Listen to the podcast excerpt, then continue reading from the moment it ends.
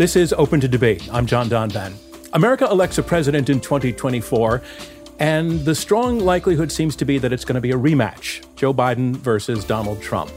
A prospect that also seems to have a lot of voters saying, oh, please, not that again. This is captured in the polling. A CBS poll recently had 64% of voters saying that another Trump versus Biden election would be a sign that our political system is broken. Into this discontent steps a group that is the subject of today's debate. No Labels is a nonprofit founded 13 years ago to encourage elected officials from opposing parties to work together. A lot of its effort has centered on Congress. But now No Labels is preparing to go presidential in a big way, laying the groundwork to get a third presidential ticket up and running in order, they say, to give voters a choice between the two main parties, which they portray as captured by extremists. They have gained access to the ballot in 11 states so far, and they have raised close to $70 million. So that is certainly a start worth taking seriously. Also, worth taking seriously is the question could a no labels ticket even win? Another more controversial question is should no labels even be trying? Absolutely not, is the answer from the Democratic Party and groups that ally with them. These vociferous objections, the reason behind these objections, and no labels pushback to those objections are what we're going to get to into this debate. Here's our question How would a no labels presidential candidate change the outcome in 2024? So let's meet our debaters. Here to answer those questions, we have first Ryan Clancy. Ryan is the chief strategist at No Labels, so presumably he has some insight on this question and definitely believes this is all a good idea. Ryan, welcome to Open to Debate. It's great to have you. Thanks for having me, John. And here to push back on the points that Ryan will be making, we have Rahna Epting. Rahna is the executive director of Move On, a public policy organization and progressive grassroots campaign platform. Rahna, thanks so much for joining us at Open to Debate.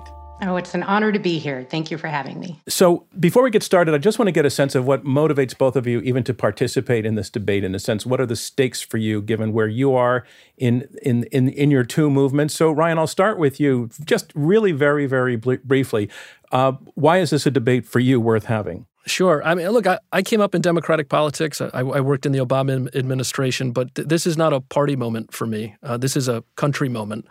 Uh, I just think you know, the Americans who built this country and fought for it didn't sacrifice so much so we could just destroy one another. And that's what we're doing. And uh, I think we need to do better. And, and that's why I'm part of No Labels. Thanks very much. And Rahna, the same question to you. Essentially, what brings you here today? Well, we're nearly one year from the 2024 election, and many Americans are starting to tune in. Uh, so I think it's important for us to make clear the ramifications of what a third party like No Labels means and why it's so important to prioritize defeating Donald Trump in 2024, protecting abortion access, protecting democracy against extremists, and so many other reasons. The stakes are incredibly high, and that's so important. And that's why I'm here pushing back on no labels today. Thanks very much, Rahna, for that. And thanks to both of you. And now we're going to move on to our opening statements. That's our first round. And in our first round, each of you gets up to four minutes to tell us why you're taking the positions you're taking. Uh, we're going to start with you, Ryan. You have four minutes to tell us how a no labels presidential candidate would change the outcome in 2024 and why you think the effort might well be worth trying. Thank you, John. Look, I, let's start with what you said at the top, which is you mentioned how uh, some two thirds of voters don't want a rematch of the 2020 election. I mean, they have different reasons for not wanting Biden or Trump to run, but most Americans badly want better choices. And the, unfortunately, the position of Move On and much of our political establishment is you can't have those choices. Um, in fact, just this summer, uh, Move On's communications director said the best way to beat Trump is to prevent voters from being distracted by other choices. And I just think that statement is so wrong. It's so undemocratic. It's so contemptuous of American voters because it suggests that we can't be trusted to think for our, ourselves. It, it suggests the only way to save our democracy is to have less of it. And I don't agree. And most Americans don't either. You don't beat Donald Trump by denying anyone their constitutional right to get on a voting ballot. The way you beat Trump, the way you're supposed to beat anyone in our democracy is you put forward the best candidates with the best ideas. And No Labels has spent much of the last two years trying to create the opening for a candidate like that to emerge in, in 2024. We've had 800,000 voters who've already signed petitions or registrations to get No Labels on the ballot. Uh, we're actually on the ballot in 12 states already, on the way to 50 next year. And We're headed toward a convention in Dallas in March, and if the conditions look like they do today, we expect to nominate a unity presidential ticket that can win the White House. Yeah, like when No Labels started this effort, we knew we'd get pushback um, from the um, the establishment because incumbents in, in, business and politics they don't they don't like competition, and that's exactly what happening uh, is what is happening right now. Move On is part of a well funded, very coordinated effort to keep no labels off the ballot in 2024. They are attacking us in the media. They are filing lawsuits. Um, Move On even sent a letter to every single Secretary of State in America calling on them to investigate no labels. And we just think this is blatantly undemocratic. It violates most everything Move On claims to stand for, but they justify it by making two claims. They say, number one, that an independent can't win. And they say, number two, that it can only spoil the election in favor of Trump. We don't agree with that. And most importantly, voters don't either. Uh, two years of no labels polling, 60,000 registered voters we've talked to, tells the same story, which is that an independent presidential candidate has a chance to win the support of about three in five American voters. Now, I know that sounds unbelievable. I know independent presidential candidates have historically had a really steep climb in America, but this time is different. Americans have, have rarely, if ever, been this pessimistic about the future of our country or had less confidence that our current leaders can fix our problems. And the Democratic and Republican parties are set to sell Americans a product they don't want to buy in 2024 with two candidates who are a combined 160 years old, one of whom may be a convicted felon. And in fact, today, No Labels is going to be releasing a memo to show just how weak the support base is for both Donald Trump and Joe Biden. Donald Trump does have a base of hardcore voters, uh, the, the, the folks who he infamously said would support him, even if he shot someone on Fifth Avenue. But this base is way smaller than people think, uh, and many assume. In fact, we think it's just about 18% or so of the overall American electorate. That should be great news for President Biden, except for the fact that all the data we're seeing today is that the biggest risk factor for another Trump presidency may be President Biden's candidacy. There's not a single incumbent president who's won re-election with under 40% approval rating. President Biden's current approval rating is 37. He's losing to Donald Trump in national polls in 5 out of 7 swing states. And this weekend President Biden's own advisors said things have never been worse politically for him since he's been in office. Now, look, maybe things will change in a couple months. Maybe both parties can offer Americans a choice they feel good about, or maybe they won't. Uh, and that's why No Labels is here. If our two major parties are unable or unwilling to offer Americans a compelling and unifying presidential candidate, we'll be here to do it. And, uh, and, and that's why we're here. Thank you very much, Ryan. Now, Rahna Epting, it is your turn. You have pushback on all or most of this. And now here is your chance to tell us why. You have four minutes. Thank you, John, and to the Open to Debate team for having us here today. Um, so, I'm the executive director of Move On. We are the largest member driven, multi issue political campaigning organization in the country. And we've built a community of millions of people in every state and every congressional district. And day in and day out, our members are passionately sharing how concerned they are that Donald Trump could be back in the White House. Feels like we say this in every election, but the stakes could truly not be higher. Quite literally, our democracy, our fundamental freedoms, and so much more are on the ballot in 2024 we have heard already, but I suspect we are going to hear a lot today about extremism. This is what No Labels asserts their third party effort is seeking to defeat. And I agree that extremism in politics is detrimental to our democracy. But here is where we disagree. I believe Donald Trump is the most extreme and dangerous president we have ever had. And if given a second term, he would only be more extreme and dangerous. He has already told the world that's his intention.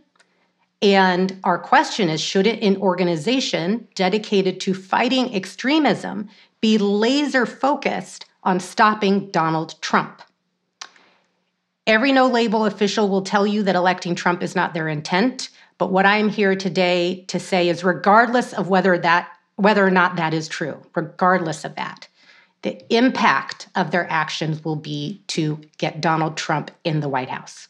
There's a long list of reasons why I argue this effort is reckless, but I'll just start with two. First, it's undisputed that No Labels has no math and no path to win in 2024 in our current election system.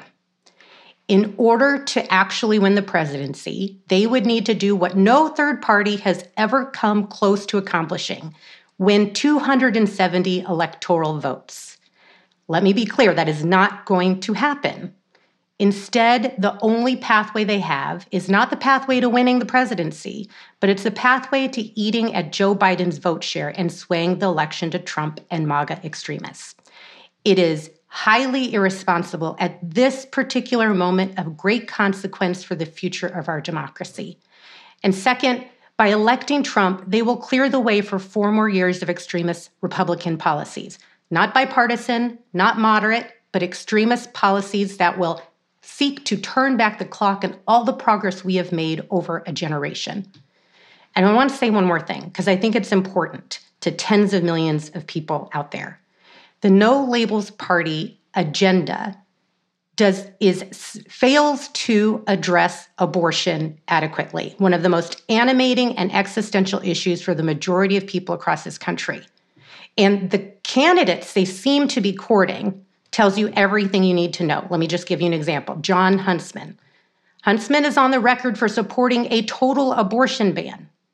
You can't have a unity ticket with an abortion extremist on the ticket. Since they have said they will likely nominate a Republican at the top of their ticket, everyone should be concerned. No person in this country should assume that no labels won't nominate a candidate that will advance abortion bans. Simply put, this effort is not giving voters another choice. This isn't about choice. They're giving Donald Trump another chance to destroy our democracy.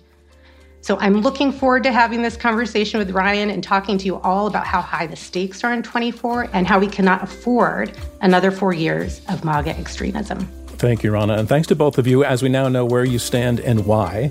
We're going to take a quick break, and when we come back, we will get to the discussion portion of our program. Again, our question is How would a no labels presidential candidate change the outcome in 2024? I'm John Donvan. We'll be right back with more Open to Debate.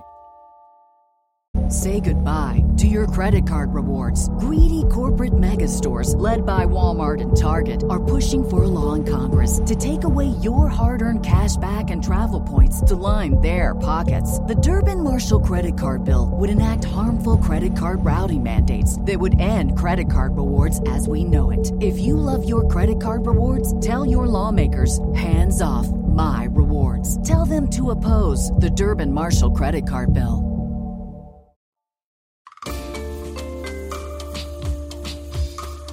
Welcome back to Open to Debate. I'm John Donvan. We're taking on this question How would a no labels presidential candidate change the outcome in 2024? We have heard opening statements from Ryan Clancy and Rahna Epting. We have heard Ryan say that the main purpose of uh, the consideration that No Labels is giving to running a presidential ticket in 2024 is to provide voters who feel they have no choice between the two major parties to give them a choice. He's arguing that that is more democracy, not less democracy. He's also making the argument that the public is ready to support an independent candidate, even though such efforts have failed in the past. He is arguing that this time is different, that the two parties are selling voters uh, a product that they don't want to buy. There is no enthusiasm for either candidate on the part of no labels, which brings us over to Rahna Epting, who's pushing back, whose main focus is on the goal of making sure Donald Trump is not reelected. She also says that regardless of what uh, no labels may say its intentions are, which uh, have been clearly stated not to get Trump elected. Regardless of that, the outcome will be votes taken away from Joe Biden, hence giving the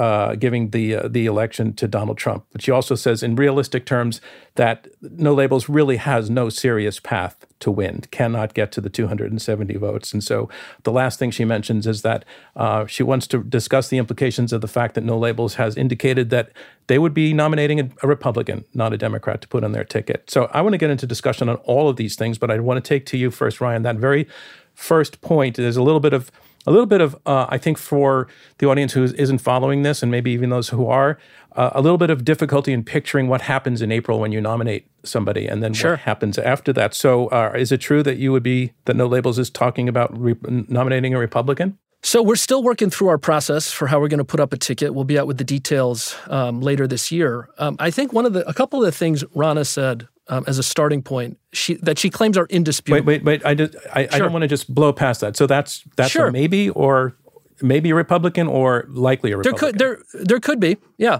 Um, so we've we've put out some we've we, have we have put out some polling about the different impacts that a Democrat or Republican could have atop their ticket, but we'll be out with details later in November. Okay, and you wanted to go on then with your with your thought. Well, yeah. Rahna's point is she says it is indisputable that an an independent can't win, and that would only spoil in favor of Trump. And we just don't agree with that. We understand all the reasons why historically it's been very different uh, difficult for an independent to get traction. But every poll we've done over the course of the last two years shows three in five voters being at least open to voting for a moderate independent. And now, look, that's the ceiling. A ticket like that is never getting that many votes, but it doesn't need that many or even close to it uh, to win a plurality in the states and to get the electoral votes. And the kind of independent you choose will ultimately determine how it impacts the major party nominees. And here's a great example. With Bobby Kennedy and Cornel West in the mix, Cornel West was pulling more from Biden. Bobby Kennedy was pulling more from Trump. The takeaway from that is what kind of independent you put up determines where they pull the votes from. And Rahna and a lot of the folks who are against us just claim over and over again with no evidence that it's like a cosmic law of the universe that an independent could only hurt Biden. That's not true. So Ryan is saying um, the claim that the votes would likely come more from Joe Biden than from Donald Trump is not supported by the evidence or or even by his expectations or predictions. Uh, essentially, that votes could come from both sides. Uh, who knows what the proportions might be? But I just want you to take that on. The, the inevitability you're saying that they would come from Joe Biden and help Trump is what he's challenging. Well, first of all, I will say it's very hard to keep track of what No Labels is intending to do. We have heard reports they intend to nominate a Republican at the top of the ticket, but then today I'm hearing Ryan say maybe, maybe not.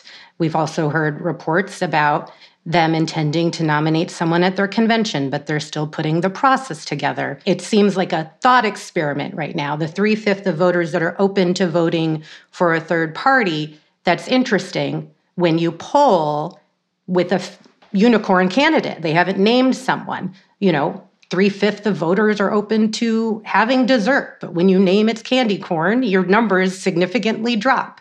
Even No Label's own reports that they've put out there show that there is no path to the 270 electoral votes any candidate will need to win a presidential election in our current election system. And that is, and they have the burden of proof to prove that. And right now, we have seen nothing of the sort that says they can defy American history and they can defy the current constraints of our election system in order to elect a third party. So, Ryan, uh, you, you have made the case that this time is different, that despite the history that Rahna is talking about, that you do see a path. But uh, other than saying it's different this time because of the public's uh, sensibilities and expectations and frustrations. Where is your logic for making the case, which I think you're going to have to make, that you can get to 270 electoral votes? Because in any given state, you need a plurality of votes to get over the top. So um, every state other than Maine and Nebraska is winner take all. So meaning you get one more vote than the other uh, presidential nominees in a given state, you get all the electoral votes that come with it. And we've when we've done our polling and our modeling, we see a path to victory in at least 25 states. Now, we understand that for people to hear that, that seems impossible given anything that we've seen historically. But the thing that I just think nobody in Washington is waking up to is how disgusted the Americans are with their choices. And I don't, understand how we can claim to be the greatest democracy in the world when for two years the public says, we do not want what you're going to sell us. And the collective response of basically the Democratic and Republican Party is, too bad. That, that's what you're going to buy. And so I don't think it should surprise anybody that there's an unprecedented appetite for this. Rahna, I, I want to take a question to you. If if Ryan's right, if there were a path to victory, and, and I know you're saying there isn't, but I just want to do this as a thought experiment to see where the rubber meets the road for you. If if No Labels succeeded in putting together a unity ticket, Republican and Democrat, and they succeeded in defeating, uh, in, in getting to 270 votes, hence defeating Joe Biden and Donald Trump, uh, what would be so bad about that if they if they if their dreams as stated come true? I wouldn't be here today if they actually had a pathway to win. Um, the but that's why I, that's why I'm asking you to do it. Right. As- so I guess presuming there was a pathway to win for a third party in our current election system, I think we'd be having more of a discussion around the merits and the candidates that they're putting up. And I would specifically really want to hone in on the issue of abortion, which currently their common sense agenda fails to address adequately. And really, when you read it, it just says this this is hard. People need to act better. But really, this is one of the most animating issues of my lifetime and millions of women. Rahna, I'm sorry, Rahna, so. is that is that what it said in Common Sense about abortion? Eh, this is this is hard, it, and people need to act it better. It summarizes that people are polarized on it, and but it has no clear position on abortion. Rahna, this is what we said because let's talk about extremism. You are right to say that anybody who's out there advocating for total abortion bans that is extreme in the view of the American public. But so too is the position advocated by the far left of the party. The, where the common sense majority of America sits is they want it to be legal, but they want limits. And right now, neither base of the party will allow a conversation like that on this issue or every kind of other issue, be it immigration or energy and climate or anything else. I, I think there should be a conversation about it. But I also think for 50 years, the woman's right to make decisions over her own body were protected by the Supreme Court. And that is very concerning to millions of voters in this country. And if you're going to be nominating a Republican to the ticket, that really causes great concern and anxiety to the voters across this country. And it, it sounds like there's so much uncertainty clouding who it's going to be. And depending on when you name a candidate, who that is, that common sense agenda is going to change because that is a human being who has opinions for themselves as well. Ryan, I want to I want to come in with um, the, for you to do a little bit of the same exercise. Say you did win, so you come into office with a unity ticket. A, a Democrat and a Republican are are somehow on on the ticket together. One is president, one is vice president. They're sworn in on January twentieth. I want to know how does that team govern on January 21st, 2025? They have no party, no organizing, no par- no no policy predictability really because you, your your thing is let's let's talk about it. No party discipline to enforce. How do they get anything done with Congress? What happens? So uh, yeah, this is this is the question of like uh, you know Robert Redford at the end of the candidate. what do we what do we do now? So we're not a third party. That was part of the reason we thought of this as a unity ticket from the beginning. Is we want voters to basically have the permission structure to say, look, I'm a Democrat, I'm a Republican, I'm going to vote for Democrats and Republicans for House or Senate, but I want a different choice atop the ticket.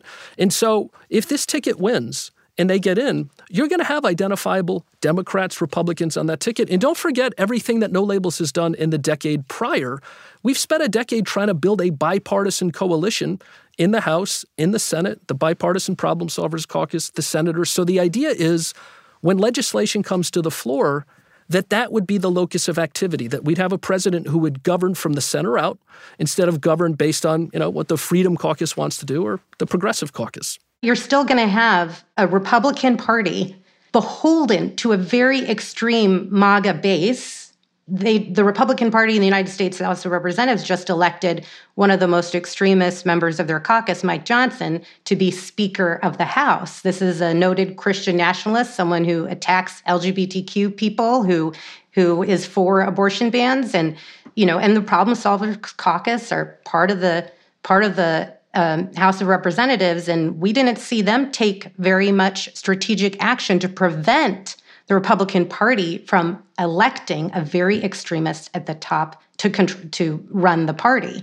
So let's say they win in November, but you're still going to have to deal with a challenging dynamic within the Republican and the Democratic Party, and then you will have no ability to navigate those because you'll have no credibility with either. Ryan? You know, one of the things I keep hearing over and over when we talk about extremism, and Rahna seems to talk about extremism as if it is a one sided phenomenon. That the, to the extent there is extremism and intolerance in America, it exists with Trump, it exists with his MAGA base, if that's what you want to call it. I really think there's a huge blind spot that exists as if we imagine extremism only exists on one side. Just look at the polling and you ask Americans, who, which party do you think it's more extreme? And I know in the Acela corridor where I live, it's a it's an assumption that of course it's Trump, of course it's MAGA. Look at what the public thinks. They see equal amounts of extremism on the left. Rahna, what about that? You know, Ryan making the point that to many Americans, the Democratic left is is really extreme, really scary, really dangerous, and they're and they are fearful of it. Well, I, I think there's a distinction between extremism in our political rhetoric across the country among millions of people that live in this country and extremism within the halls of power of Congress and the Oval Office. And I think there is a significant difference in the fact that what we've seen in the Republican Party is more, they have been moving more and more to the extreme, but most notably, they have elevated people into power that embrace these ideas, such as the new House Speaker of the House, Mike Johnson. And then on the Democratic side, you have a president who is navigating a big tent of a big coalition that helped get him into office. And he's listening to everyone and trying to figure out how to govern to bring Republicans across the aisle, pass hundreds of bipartisan legislation. It's just a very different dynamic here. Okay, it sounds to me that we're at a situation in this conversation where extremism is in the eyes of the beholder. Rahna, I, I want to come back to the thrust of your critique of no labels so far has been the likely impact that you think their participation in 2024 would have. But do you do you have any critique of the organization in terms of its uh, practices, its um, its character. They've been accused of a lack of transparency. Is that in any way part of your critique? And and, I, and as part of that, I want to acknowledge your group and other groups are are engaged in a very very fierce fight against no labels. So can you take that on, and then I want to let Ryan respond to it. First of all, they're legally filed as a C4, meaning they don't have to disclose their donors, um, which legally you don't have to. However, by all practical purposes, despite you know, argue, I mean, Ryan, I have to argue with you about this. Like, I, despite what you say, I think practically you are operating as a political party. And I think we can talk about the legal nuances of that, but you are creating a ballot line in states. You are uh, running not through the Democratic ballot line or the Republican ballot line. So, practically speaking, you are a party. And I think any party does have a responsibility to disclose who is funding it, who is fueling this effort. And that's not what's happening now. And I think the voters deserve to understand that and know who is behind it. And then Lastly, I'll say the primary process or lack thereof in this is also concerning. I understand you're earnestly trying to build something that you all believe in, but I think this it feels and it appears and what I observe is that you're building the plane as you fly it in a very precarious moment for the future of our country. Right. So, I mean, Rahna, you talked about the, the, primary system. Part of the reason there's such an opening for what No Labels is doing is because both parties have shut off any possibility of competition. So, you look at the Democratic side, more than half of Democratic voters want something different. The response from the DNC is no debates, no primaries. You look at the Republican side, their state parties have been rigging the rules to make it easier for Trump to get it. So they're not doing proportional representation of delegates, which is great for, for the incumbent. We're not a party. A, a, party is running candidates up and down the ballot for city council and uh, state legislature. We are working to get on the ballot, one ticket, one time, for this unique moment in history. And there's a very specific reason we haven't put out our donors because the opponents who are coming after us have made very clear one of their strategies is to lean on and intimidate our supporters to walk away from us. We have employees and consultants who have got phone calls from people who work in the major parties to say, in effect, you will never work in this town again if you keep doing this. The point being is that why, as a supporter of no labels, would you want your name out there if you know that the intent of the people trying to keep us off the ballot is to just intimidate you and bully you to walk away from us. Just as a journalist, the thing that comes to my mind is why wouldn't you do it? It's because it's a bad look. It's, you know, it, it suggests dark money. And um, one of the main, main concerns, left and center, and I think to some on the right as well, is where does the money come from in American politics? Sure. And I, I understand your argument, but how do you weigh the protecting your donors' participation and reputations and names and privacy against the perception that you're dealing with dark money. So I would say two things. If you really want to know what No Label stands for, uh, look at the Common Sense Policy booklet we released over the summer, and and I challenge you to find any of that anything in that booklet that suggests like. Here's no labels advocating for some special interest corporate benefit for somebody. We don't take corporate money. That's number one. Number two, if when we put up a ticket next March and that ticket is off and running, that ticket will be subject to all the disclosure lo- rules that a normal candidate would be, and everybody will be able to see who's getting behind that ticket. In the meantime, No Label's job is to get on the ballot, and that's where we're going to be focused for the next six months. I just think not disclosing your donors is a non-starter and it raises a lot of questions and it I'm, just makes me even more suspicious that you're not that you're adamant that you won't do it. And secondly, I think you can't have your cake and eat it too. You can't claim you're not a party but then act like a party. And then when you name somebody, then you are a party. Let, let me ask you to, to address the point that Ryan made that that it, it would it could very well disclosure of the names could very well lead to pressure on their donors to back off. And that does seem like a, a plausible scenario. As someone who works in politics as well i understand the the hate mail and the, the intimidation is a thing and i don't wish that on anyone. And i you know I, I t- completely understand that. But being in this line of work requires us to courageously you know, take step out there. And I think that if No Labels wants to be taken seriously, they need to be disclosing their donors and having more transparency so the voters of this country understand who is propping up this this effort. All right, we're going to take a break, and when we come back, we're going to bring in some more voices to the conversation. Journalists who cover politics and uh, have been writing about and thinking about no labels and its impact. The question we're debating is how would a no labels presidential candidate change the outcome in 2024? I'm John Donvan, and we'll be right back.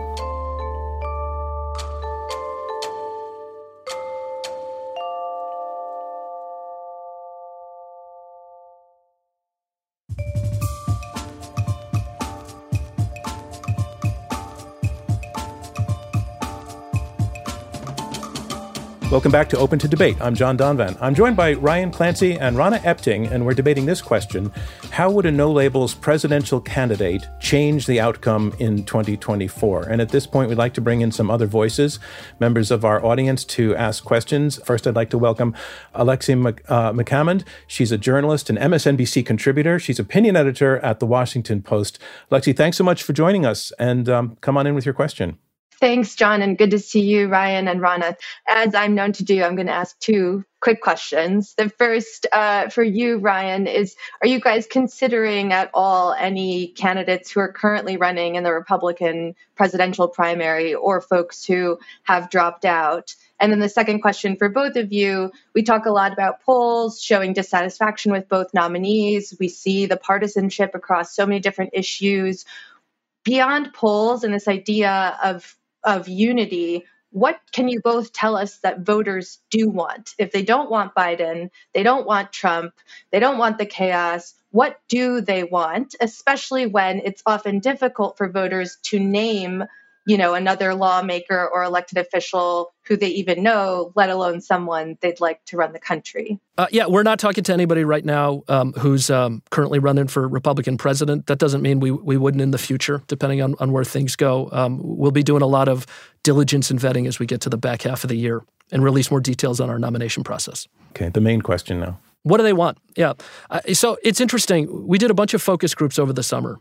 And um, of course, our common sense policy booklet, that didn't just come out of nowhere. That was based on our polling and research that we did over the course of two years to get a sense of where do most Americans want to go on most issues? And you can really find it in there. What was fascinating is in the focus group, we were asking voters what are, what are the specific kinds of pledges that we wanted them uh, they wanted to make of a candidate, and we expected it to be policy based. I wanted them to do this on immigration, this on energy. That was part of it. It was amazing the degree to which voters said, I want a president who's going to unify the country and operate fundamentally differently than the previous presidents have. And a lot of them even said, I'd be willing to vote for somebody I disagree with on an important issue for me if they got that one big thing right. As we've seen, it's difficult for one person to make that happen. Please, Rahna. yeah, I mean, I don't, I don't dispute some of that. I think the voters are looking for stability.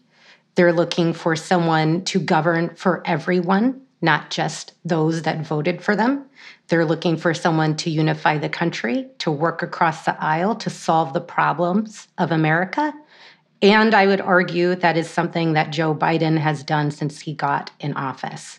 Um, they're looking for someone to prioritize reproductive freedom, to ensure the wealthy pay their fair share so that we can, you know, have a vibrant country again, uh, to ensure healthcare is affordable for everyone, to ensure there's there's common sense gun policies passed. And I would also argue Joe Biden has done a lot around these issues. He's passed over 300 bipartisan bills. He's really done what he can to take the political temperature down. But he doesn't control the entire electorate. He doesn't control the entire country. And this extremism in the in the populace that that all of that individuals as humans embody. He he can't control that, but the best he can do is govern for everyone and really listen and try to figure out what Americans need. And that's what he's doing. Alexi, thank you so much for your question. Thanks for joining us on Open to Debate. Um, I now want to bring in uh, Nina Burleigh. Uh, Nina is an investigative journalist and a contributing editor to the New Republic. Also has a Substack, um, American Political Freak Show. Nina, welcome to Open to Debate. Thanks for joining us, and please come on in with your question. Thank you, John, and thank you, Ryan and Rana, for a really, really interesting conversation. I was going to ask uh, Ryan about the um, the donor situation. Um, it's been covered a little bit, but I just want to, I guess I'm going to drill down on you. Sorry, Ryan. Sure. Harlan Crow is a, is a Texas real estate developer. He's sometimes called the Texas Trump, and he has given quite a bit of money to the No Labels um, organization, and he's also very involved in in uh, you know the scandal that's that's erupted around Clarence Thomas. He's been Clarence Thomas's friend, who's done him a lot of uh, financial favors. Um, and he's he's on your donor list of, of, the the one of the names that has actually made the made the news. So um, my question to you is really, um, what's he doing in the no labels operation? You know, the subtext to that question is, and we now hear this a lot because Harlan Crow has identified himself as a no labels donor, and we've got a ton of Democratic donors. But the subtext to that question is really getting at attacking the intent of what they're doing right? So, and we see this in MoveOn's emails. They cite this all the time as if this is evidence of some secret plot that no labels, our intent is actually to help Trump. And what I would say to this is I would ask people to look at our three co chairs, which includes Dr. Ben Chavis, who went to work for Martin Luther King when he was 14 years old and spent 60 years in civil rights. Governor Larry Hogan, who's probably been the single most vociferous critic of Trump, and Senator Joe Lieberman, who was the Democratic vice presidential nominee in 2000. And I would ask people do you think those three leaders are throwing away everything they've ever done in their life so they can help Donald Trump? And I think we all know the answer to that. We've been very clear about our intent in this election, and we don't ever want to see Donald Trump in the White House again. And we've been unequivocal about that. Um, all right, and thank you. And and for Rahna, Ryan is is openly stating that that he doesn't want to see Trump get elected. And when I hear you say to him, um, "Well, you're you know you've got Huntsman on, and Hunt, Huntsman is a uh, is a um, an anti-choice candidate," um, when I hear that, I think. Well, isn't that about the smartest thing that you could possibly do if you're running a national election against Trump to try to pull away those pro life, quote, pro life, anti choice voters with an anti choice candidate. That, that, that candidate does not pull away votes from Biden. That candidate pulls away all those evangelicals who may be sick to their stomach voting for Trump, but are doing it because they want to save babies. Right. So, but, but that is not what No Labels says it wants to do. They say they want to run a unity ticket that pools equally from both parties. So, um, that that is not the issue that that we're discussing. But I would say, in terms of, you know, I think just if they just disclose their donors, we can stop talking about this. But in terms of intent, which I think was your original question, how can I question their intent? It's because there's a lot that they're hiding in terms of who funds them. And what we do know about who funds them is donor are donors from the far right, which causes concern. I think one way to put this to bed is just to disclose the donors and we can be done with it. The second is that these are a bunch of political operatives that work for the no labels team, folks that understand presidential politics. And they know that given the constraints of our current election system, a third party candidate has no shot at winning the presidency. They know this.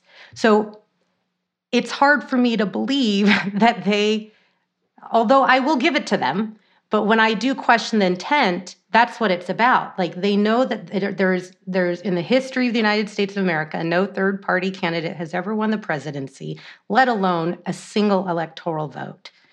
And they have no path to win. So that's what that's why I question the intent. Abraham Lincoln, third party candidacy. He won. Nina, thank you very much for your question. Really appreciate it. Uh, we have one more questioner, and uh, uh, that is Shia Kapos. She's a reporter for Politico and author of their newsletter, uh, newsletter Illinois Playbook. Welcome, Shia, to Open to Debate. Thanks for joining us, and come on in with your question. Thank you so much for your time, all of you. Uh, Ryan, your own representatives have said that efforts to deny Joe Biden's certification in 2020 were inexcusable. With that in mind, what does No Labels make of Speaker Mike Johnson's work on the amicus brief to deny Biden's certification, as well as his, as well as his public remarks pushing conspiracy theories around the 2020 vote? Yeah, I, we've been unequivocal since the beginning. Joe Biden won the 2020 election. Anybody who's saying otherwise is not speaking the truth. But you uh, didn't come out criticizing that when he was chosen last week. Um, look, I know about as much as about Mike Johnson as most Americans do, which is not a lot. So, what we're hoping is that over the next month, somehow, some way, Congress can find a way to end this train wreck that we've had for the last couple weeks, precipitated by Matt Gaetz and the lunatics on the far right, and that they can avert a government shutdown and, and get some really critical aid to our to our allies. Can I just respond to that? Absolutely. It's my understanding that the chair, one of the chairs of the Problem Solvers Caucus, which you, which No Labels helped create, like applauded Mike Johnson on a call and and and tried to normalize the fact that he's now the new House Speaker, even though he's a very right wing extremist in the House.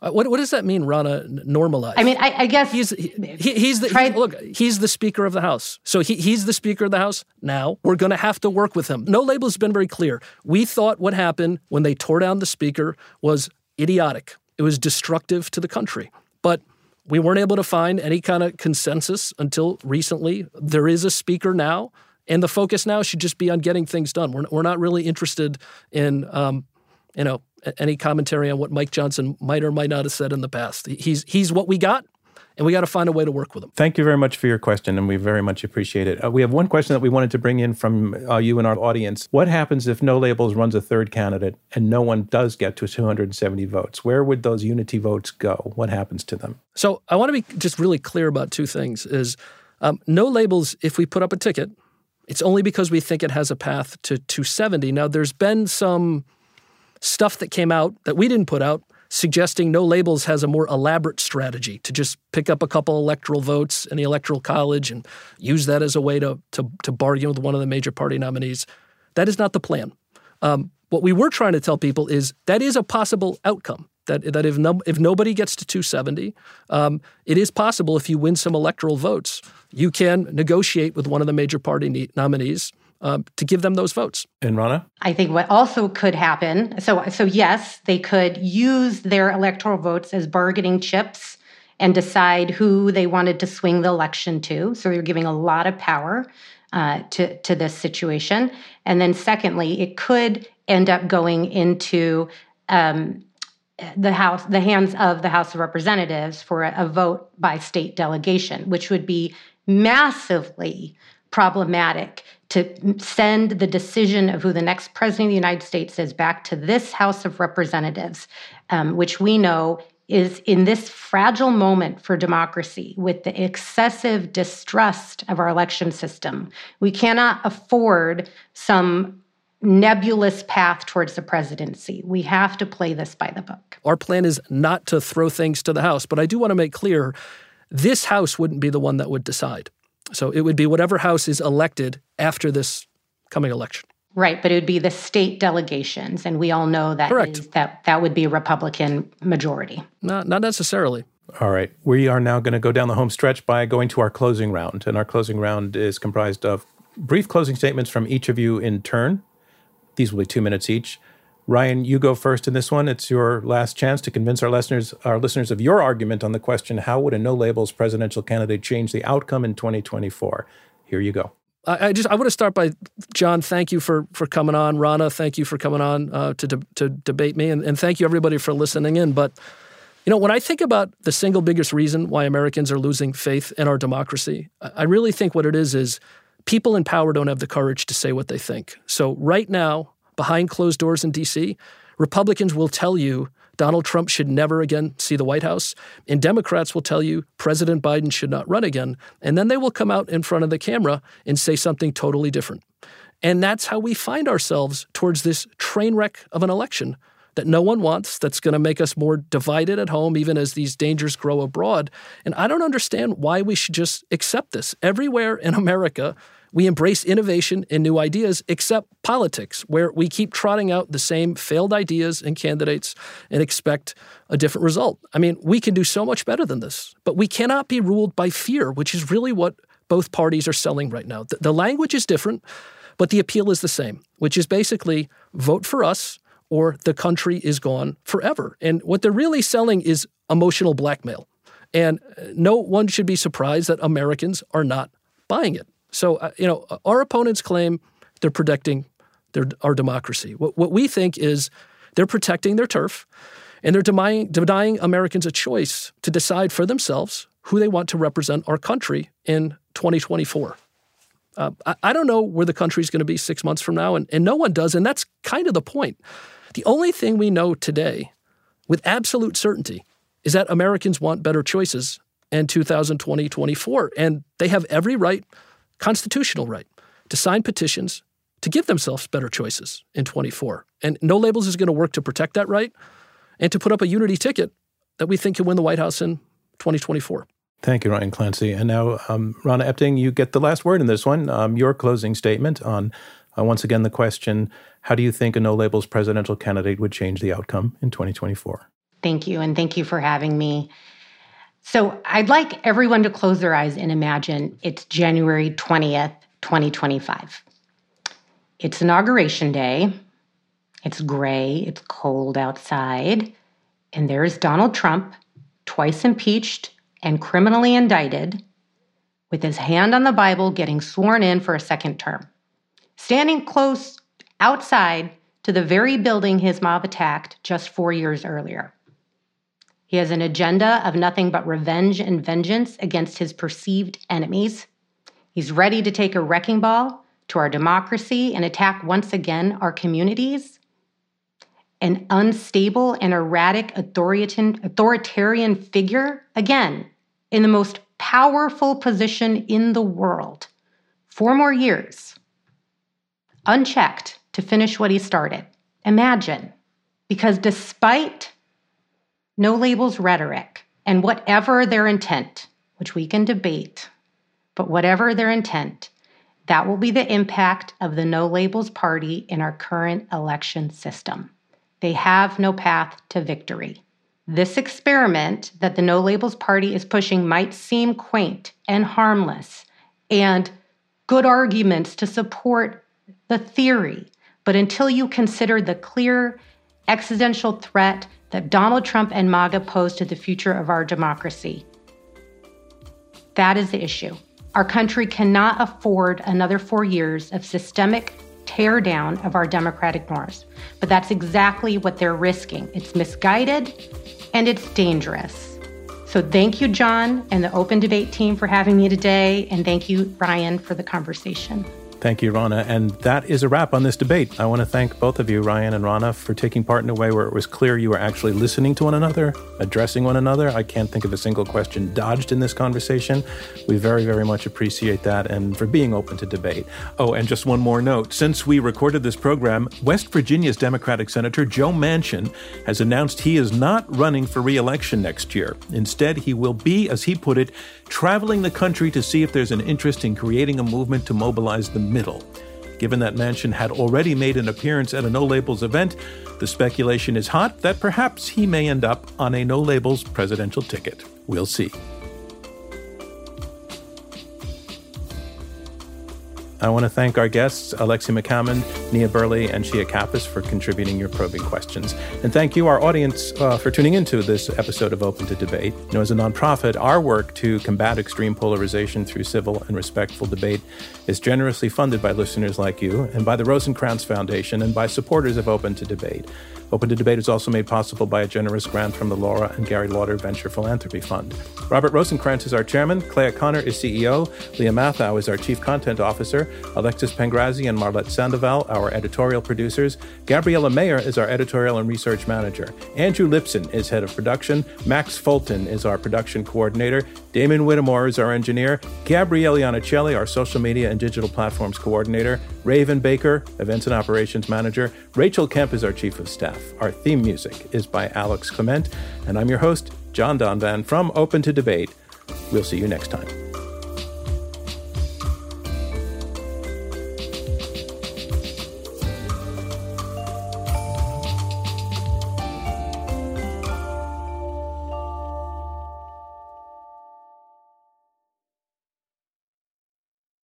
This is the story of the one. As head of maintenance at a concert hall, he knows the show must always go on. That's why he works behind the scenes, ensuring every light is working, the HVAC is humming, and his facility shines. With Grainger's supplies and solutions for every challenge he faces, plus 24 7 customer support, his venue never misses a beat. Call quickgranger.com or just stop by. Grainger, for the ones who get it done.